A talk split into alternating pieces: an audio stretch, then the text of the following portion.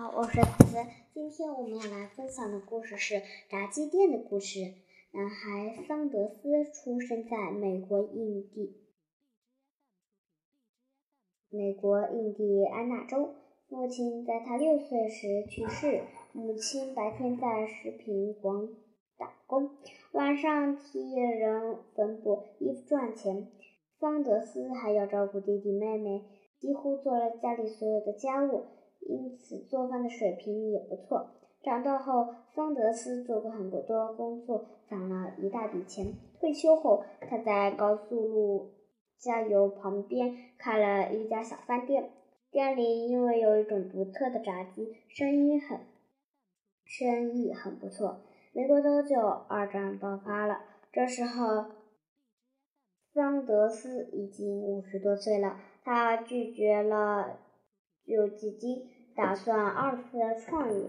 桑德斯带着做炸鸡的原料开车上路了。他打算向路过的饭店推销自己的炸鸡，可惜没有几个饭店老板有耐心听他说话，甚至连品尝炸鸡都不愿意。还有一些人嘲笑他，觉得他想靠卖炸鸡配方赚钱，简直是天方夜谭。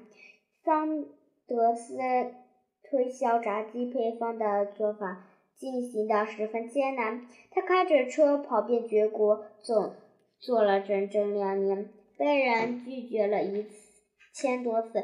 但是桑德斯并没有放弃。终于在一个小饭馆，第一次有人对桑德斯说：“可以试试。”桑德斯欣喜若狂，他觉得自己的坚持终于见到了曙光。有了第一个尝试的人，很快第二个、第三个愿望给桑德斯机会品尝他炸鸡的人出现了。慢慢的，桑德斯的炸鸡配方受到了很多人的认可和支持。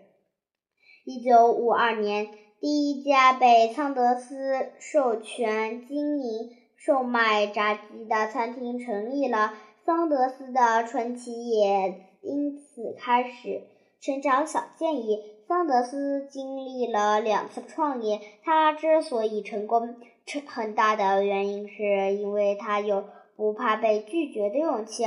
而他的两次创业向大家证明了一个道理：凭着拼搏和勇气是可以获得成功的。